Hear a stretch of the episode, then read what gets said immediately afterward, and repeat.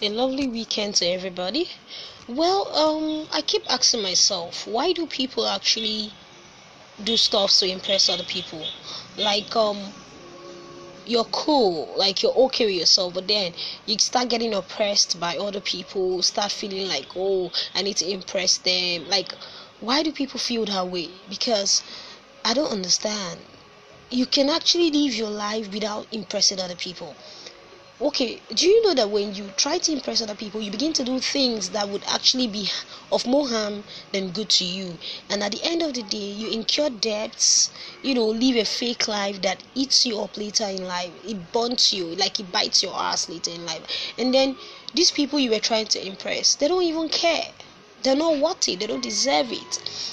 I'm still asking myself why people bother at all?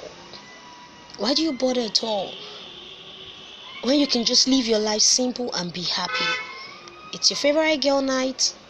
Have a lovely weekend.